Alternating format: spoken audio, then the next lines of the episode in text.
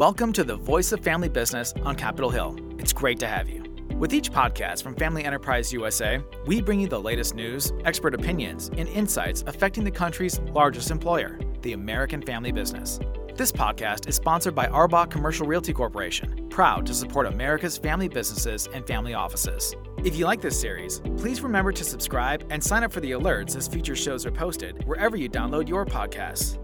In this episode, we bring you a timely discussion between Family Enterprise USA's Pat Soldano and two leading political observers and Capitol Hill experts, Brandon Roman and Aubrey Rothrock of the influential Washington, D.C. law and lobbying firm Squire Patton Boggs. Pat discusses the just-completed midterm elections and how they'll affect tax policies, change the political stage, and impact day-to-day economics for family businesses. So welcome to today's podcast. I'm Pat Soldano, president of Family Enterprise USA and Policy and Taxation Group. So we advocate for generationally owned family businesses across the nation, all sizes, all industry, and their lifetime of savings. Today, we're going to take a deep dive into the just completed midterm election results. I'm here with my two good friends and associates of mine, Brandon Roman and Aubrey Rothrock, both from the prestigious law firm of Squire Patton Boggs in Washington, D.C. They are both very knowledgeable about the political scene, and they are absolutely insiders. So Brandon is going to cover the Democratic side of the aisle, and Aubrey will cover the Republican side of the aisle.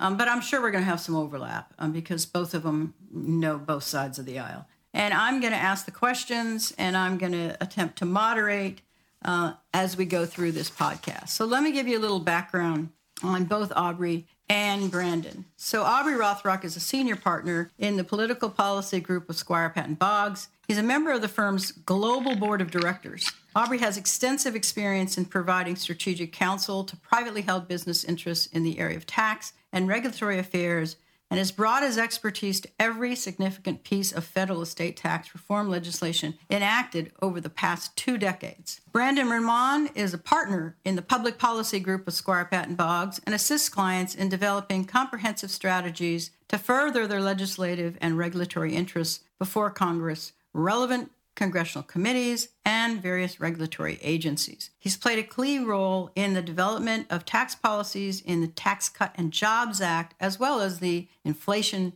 Reduction Act that just passed. And he assists clients with implementation of and compliance with regulatory implementation of these provisions. So let's just get right into it. We do have a lot to cover.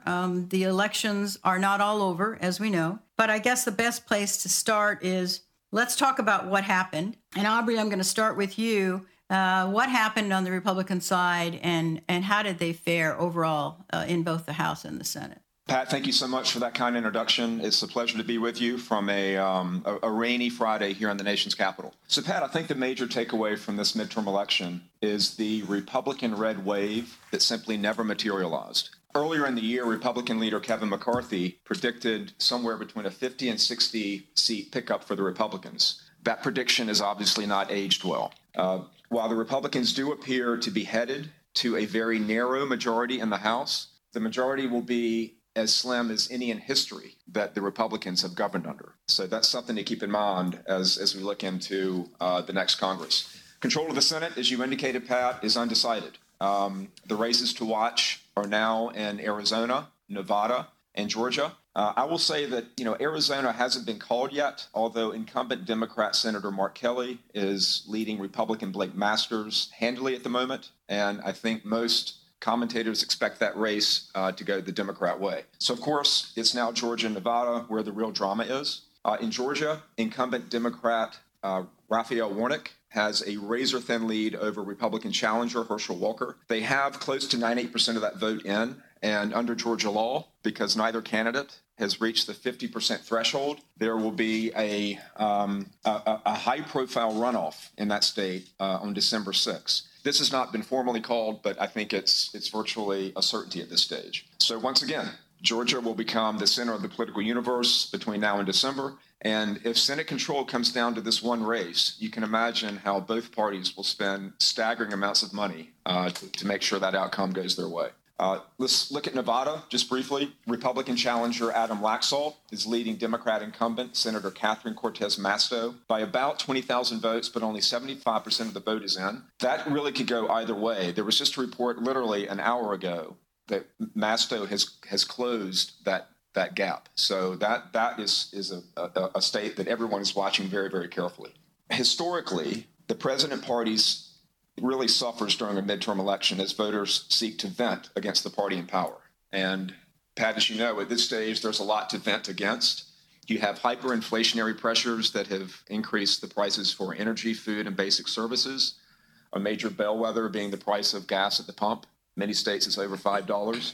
But again, I think some of the other issues, and I'll let Brandon talk to this in a second, I think there was an expectation that this would inure to the benefit of the Republicans, but that simply did not happen. So we now have narrow majorities in both chambers, regardless of what ultimately happens. And neither party will have the 60-vote supermajority in the Senate. So you're going to look at legislative outcomes that will have to have bipartisanship going into the next Congress. So with that, I'll let Brandon talk a little bit about the Democrat side.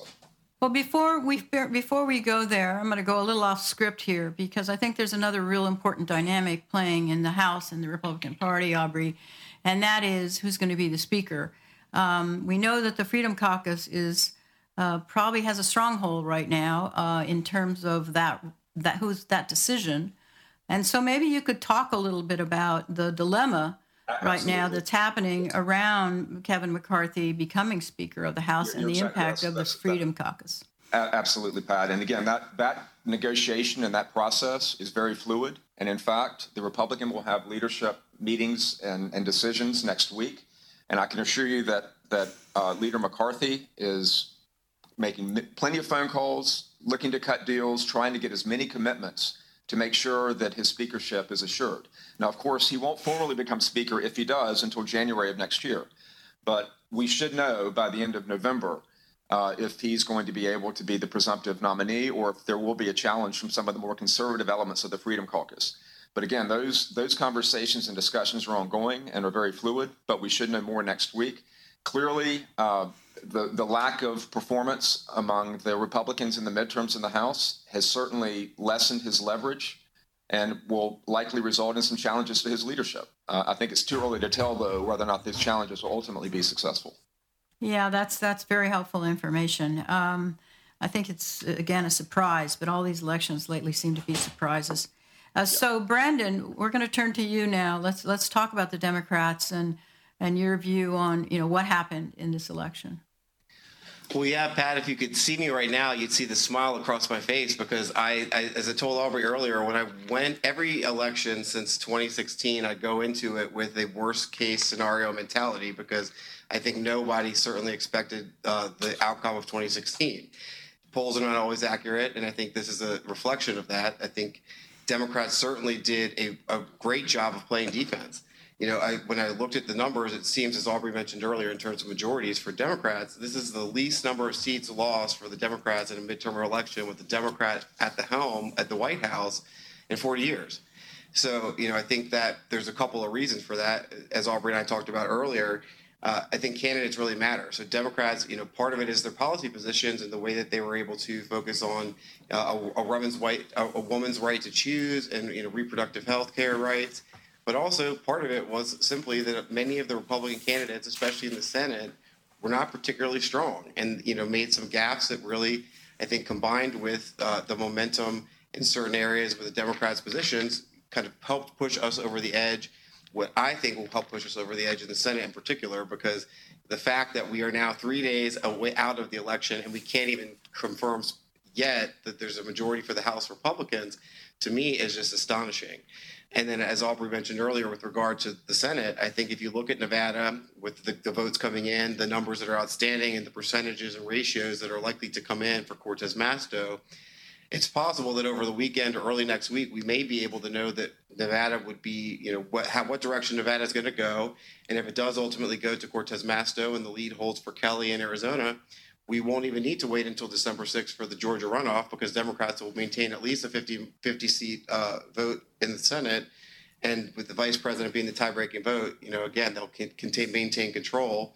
And I think, again, as Aubrey alluded to with the House Republicans, it certainly is going to be a much slimmer majority than we had anticipated. So overall, I think it was a great night for the Democrats, all things considered.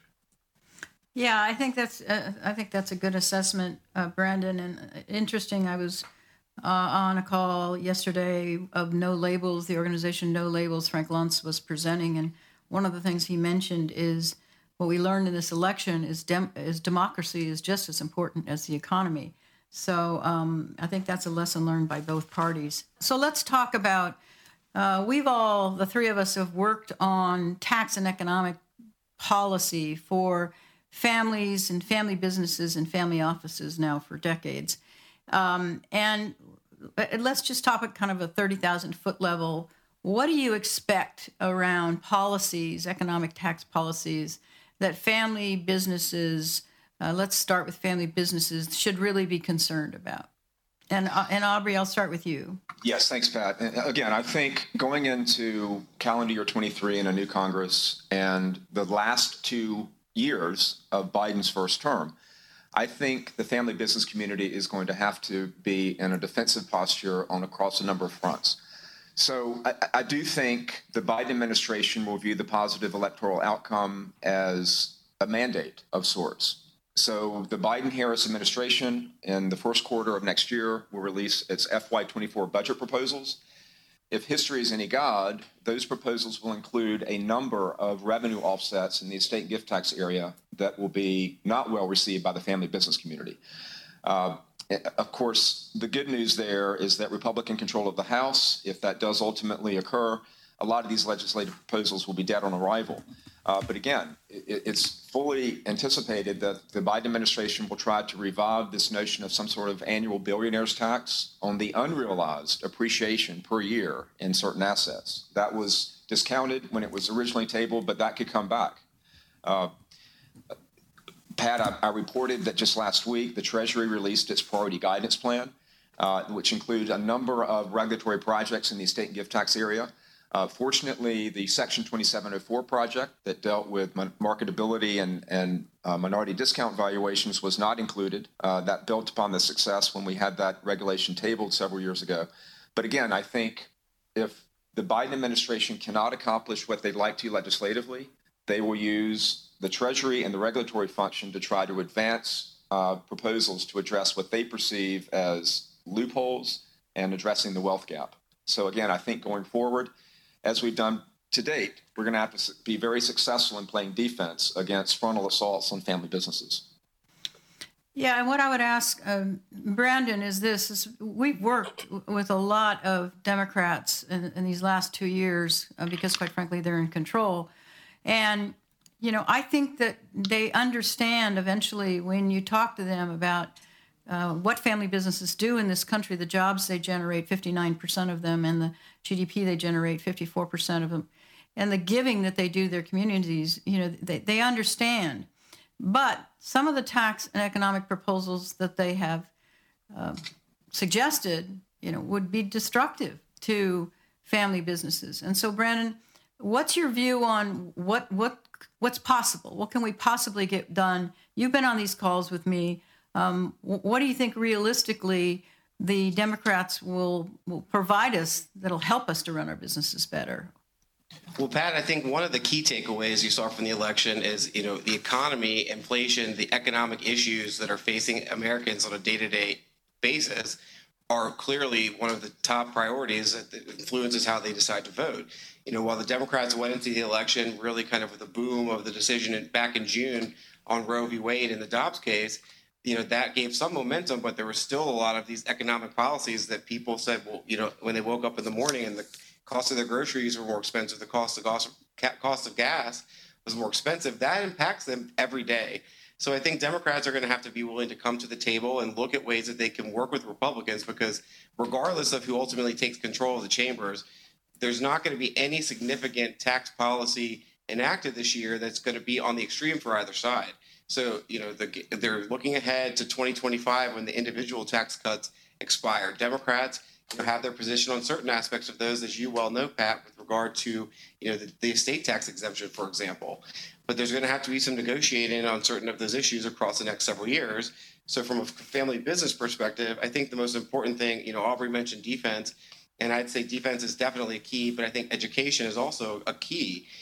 Coming and speaking and telling your stories to lawmakers and explaining to them how policies are impacting your business, and not just you as the family, but the employees that you have and the good that you're doing in your community is really kind of giving a face to, family business here in Washington, I think is key. And we've seen that actually have an impact and influence folks and have people be more willing to engage. And for example, as part of the Build Back Better Act, as they were negotiating what became the Inflation Reduction Act, it was through some of these kind of moderate Democrats that were willing to hear our stories that we did not have, stepped up in basis eliminated, that we did not have some of the changes to grantor trust, all these things that were proposed and kind of very much progressive, far more to the left policies ultimately weren't enacted. So that kind of playing defense in education is going to continue to be key.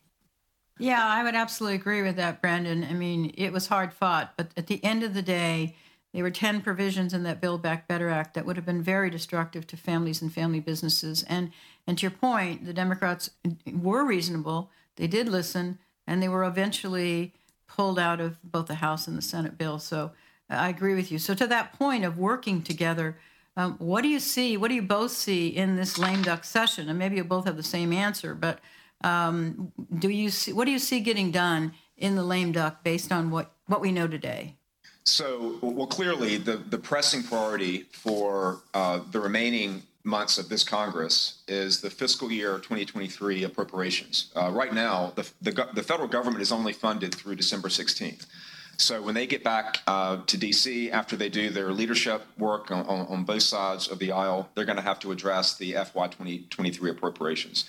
I don't think there's going to be an appetite for both sides to threaten to shut down the government or not fund the government. So I do see there being an ultimate deal there. They're also going to look at the National Defense Authorization Act. Those negotiations have been occurring throughout the year, so that's also kind of a must-do piece of legislation. Outside of that, I think it's going to be difficult to do much more on the tax policy side. There have been discussions about extending the child care credit, research and development expenses, and a myriad of so-called tax extenders that have expired or will expire this year. But depending on what happens with House control, I think the Republicans may very well say, let's kick it over to 2023 when we have the gavel and go from there. So I think outside of the funding of the federal government and the Defense Authorization Act, I think expectations are fairly low for significant legislating for the balance of this year. Yeah, I think that's right, Aubrey. I will say the only other piece that we have heard discussed is bipartisan retirement savings reform, and I think that could also have a really big impact on family businesses because in 2019, Congress passed what's called the SECURE Act, which was the largest overhaul of the retirement savings system in the United States since ERISA. And so that is going to be a potential opportunity. I think it's, they've got outgoing senators like Rob Portman, outgoing ranking member of Ways and Means Committee, Kevin Brady, who've been really big drivers of this. And so they're pursuing this legislation. It's a SECURE 2.0 is what some are calling it, but it does a number of things, including reforms and updates to savers tax credit. It makes sure that people that are making student loans payments are able to participate in their employer's retirement plan. Standardized retirement plans can use rollovers to make it easier for workers to save. And then there's also a concept that's called pooled employer plans, which allows employers to come together and mid-sized, smaller employers to come together for kind of economies of scale and cost benefit in that sense.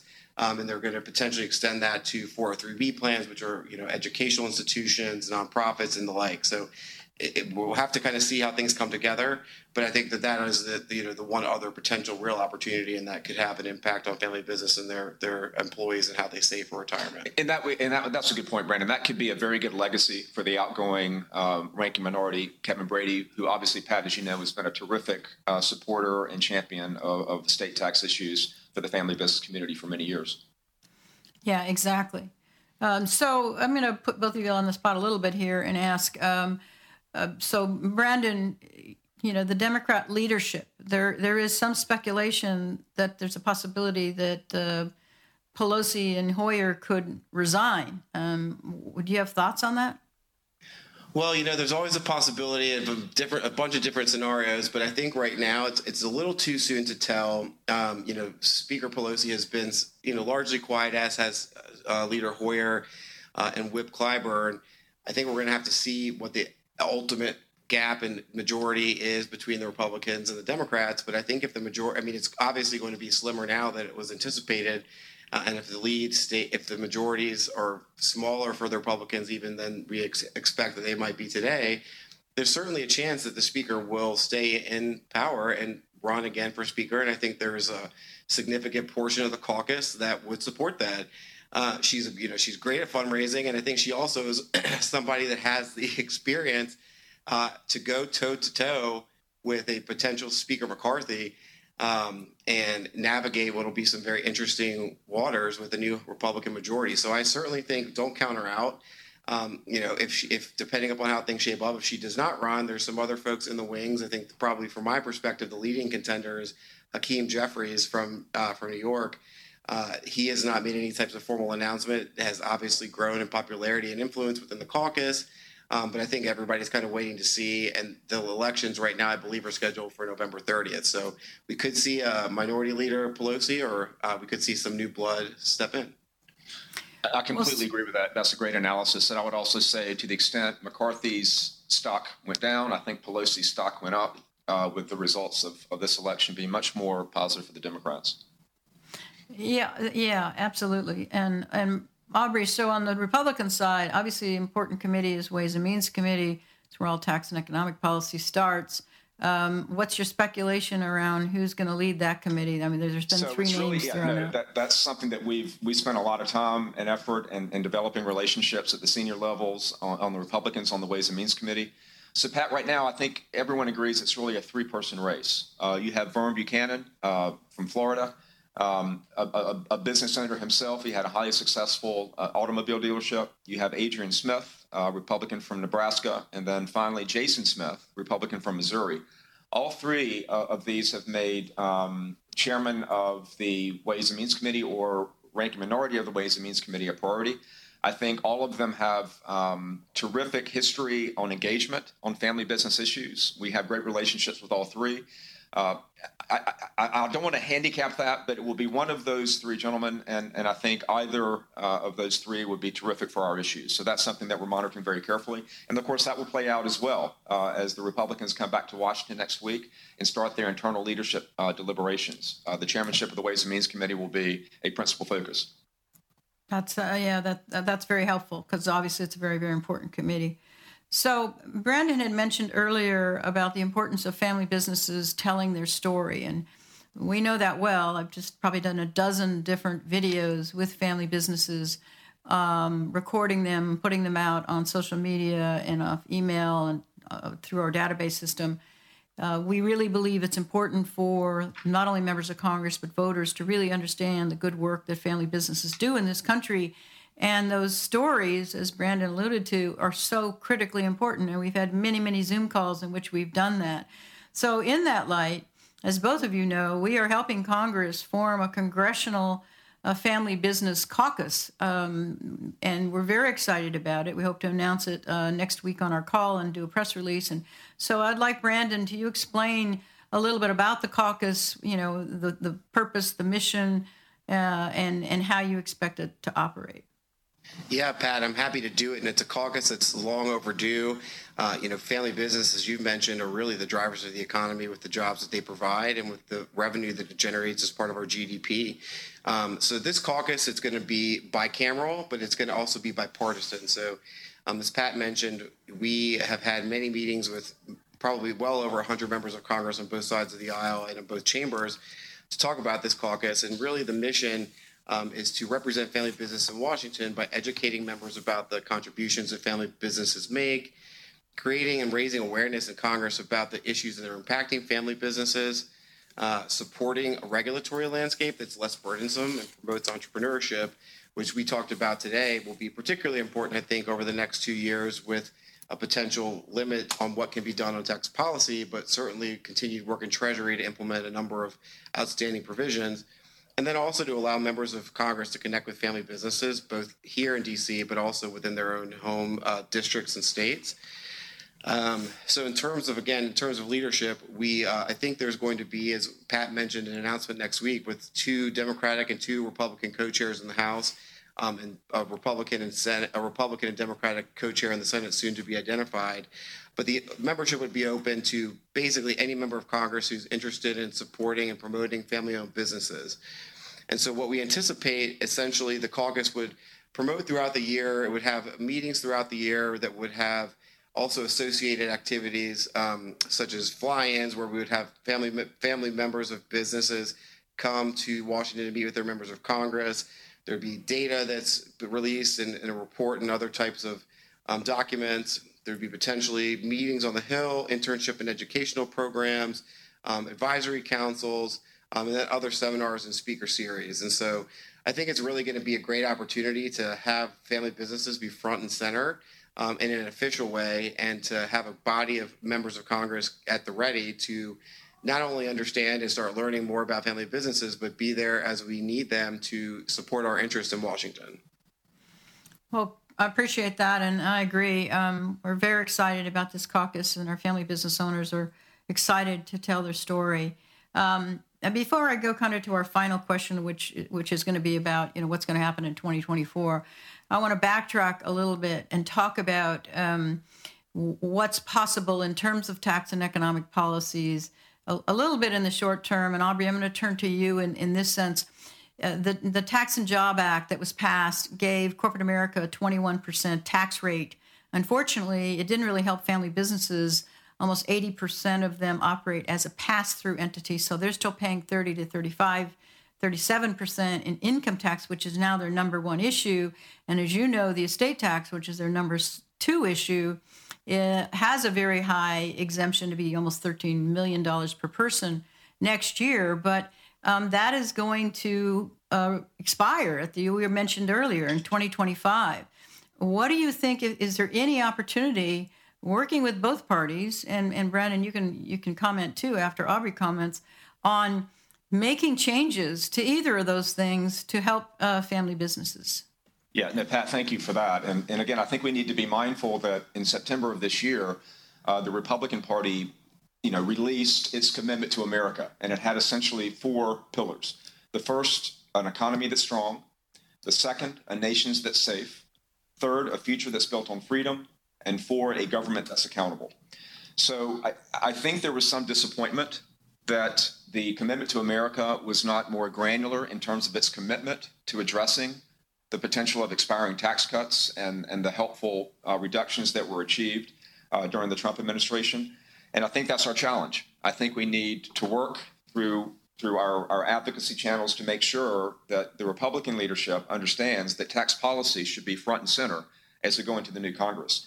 I think it's fair to say that the release of this strategy was more of a political organizational document, and maybe not what they view as priorities in the next Congress, because I think maybe they thought tax was not something they wanted to have a leading edge on going into an election.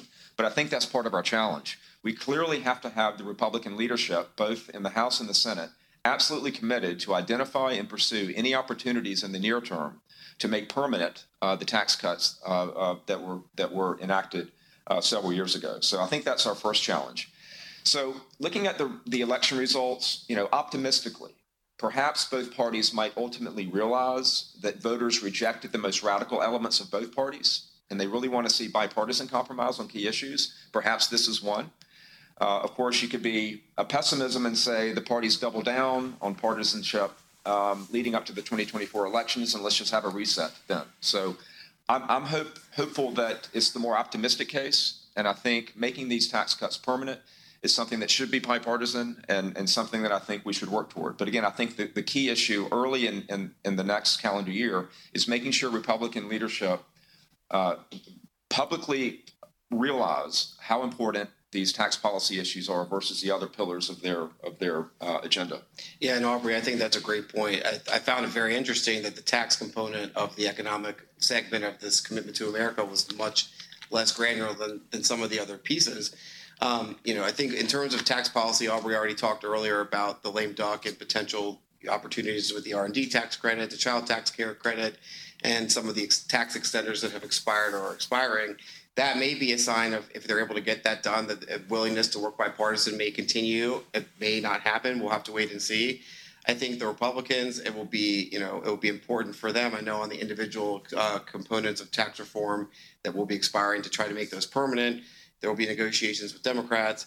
I think, as we talked about earlier, from a regulatory perspective, there will also be, because both parties are going into this next 2 years looking at 2024 and trying to kind of pound their chest and promote their policies, I think there will still continue to be on the Democratic side a kind of, you know, everybody that's a wealthy American needs to, quote unquote, pay their fair share. So we may see some regulatory attempts to try to promote some of those policies, both through the budget, as Aubrey talked about earlier. And then I noticed that we talked about this, Pat, at an earlier occasion, but one of the priority guidance plan would make some updates to address potentially some of the grantor trust issues and their tax treatment. And so pay very close attention to the regulatory space. If we're not able to get tax policies done through legislation, kind of incremental gains from the Democrats' perspective on, getting at the wealthiest Americans. Yeah, that's a really good point. We know that the Treasury has already tried to eliminate valuation discounts for family-related entities in the past. We fought that off, but that's a really important tool that family businesses use, and not just to avoid tax. That's really not the major objective, is to pass on their business and the succession of their business and how it's going to run and operate to the next generation. So, good point. We need to pay attention to all the agencies as well. So this is the final question. This is around the 2024 election. Any speculation both of you have? I know it's early, but you know, in terms of how you see it going, who's going to run? I appreciate it. And Aubrey, we'll start with you. Yeah, no, thanks, Pat. And again, I think if you looked at the last month or so, I think it's fair to say that Governor DeSantis of Florida has I think, improved his position in terms of the 2024 nominee on the Republican side. And I think former President Trump, I know he's going to make a big announcement next week. I think we all can probably figure out what that is. But I think a number of his candidates who he actively and aggressively endorsed did not perform as well. And I think there might be some elements within the Republican Party leadership that view DeSantis as a better candidate going into 2024 than former President Trump. And I'll leave it at that. You also have, Governor Sununu. You have Governor Youngkin of Virginia. These are two candidates who also could receive serious consideration. They've done really good jobs in their respective states, and they've also made themselves national candidates. So I think that's as much as we know right now, in my view. But I do think Governor DeSantis, I think his position has been significantly improved even over the last month. Yeah. Okay, that's good intel. So Brandon, what are your thoughts around the Democrats? On the Democrats, I'd say, coming out of the election, Aubrey mentioned that President Biden largely may feel like he has a mandate. So I'd say right now, given the significant losses that were cut from the Democrats, they were able to maintain a much slimmer majority going into this next election for Republicans. So I would say it's likely President Biden's to lose at this point. I know that there's a lack of enthusiasm. He's not a very popular president right now nationwide. But again, I think that it played out in the polls in his favor. So we're going to have to kind of wait and see. Every indication suggests he is going to run again. But again, that's not a guarantee. So if he does not run, we'll have to see what contenders come out. Obviously, the vice president is a natural candidate, but I'd say that certainly is not a guarantee right now.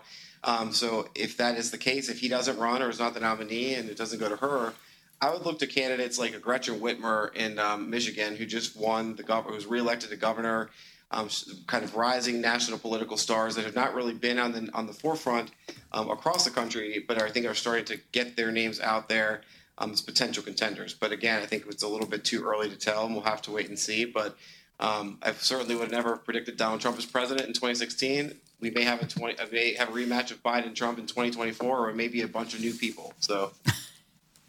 Yeah. Is that specific enough, Pat? Yeah. That's great input from both of you. Pat Soldano to declare her candidacy, but I support it. That happened. I would support it.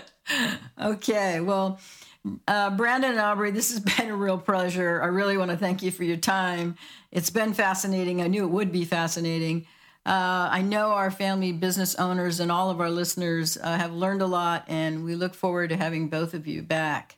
So again, thank you for being on the call. Delighted to be with you, Pat. Thank you. We hope you all on this call today like the show and you subscribe to our podcast. Each episode, we discuss in depth the critical issues that affect multi-generationally owned family businesses. Until next time, thank you all for listening. Thank you for listening to this week's Family Enterprise USA podcast, sponsored by Arbok Commercial Realty Corporation. This is the only series devoted exclusively to the critical issues facing America's family businesses, the families that own them, and family offices. We hope you like this week's show. Please make sure to subscribe and tell others about our podcast. Your voice in Washington, D.C. and throughout the country can make a difference. We look forward to having you listen to us next time.